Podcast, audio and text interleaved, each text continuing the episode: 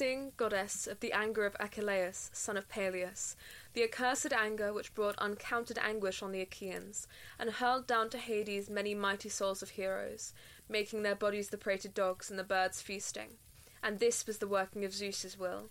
Sing from the time of the first quarrel which divided Atreus' son, the lord of men, and godlike Achilleus.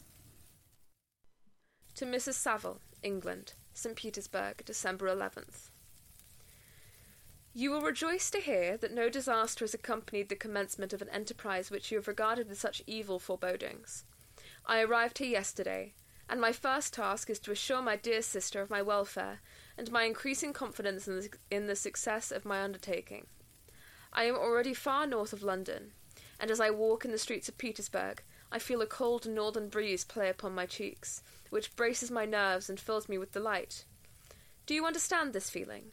This breeze, which has travelled from the regions towards which I am advancing, gives me a foretaste of those icy climes. Inspirited by this wind of promise, my daydreams become more fervent and vivid. I try in vain to be persuaded that the pole is the seat of frost and desolation. It ever presents itself to my imagination as the region of beauty and delight.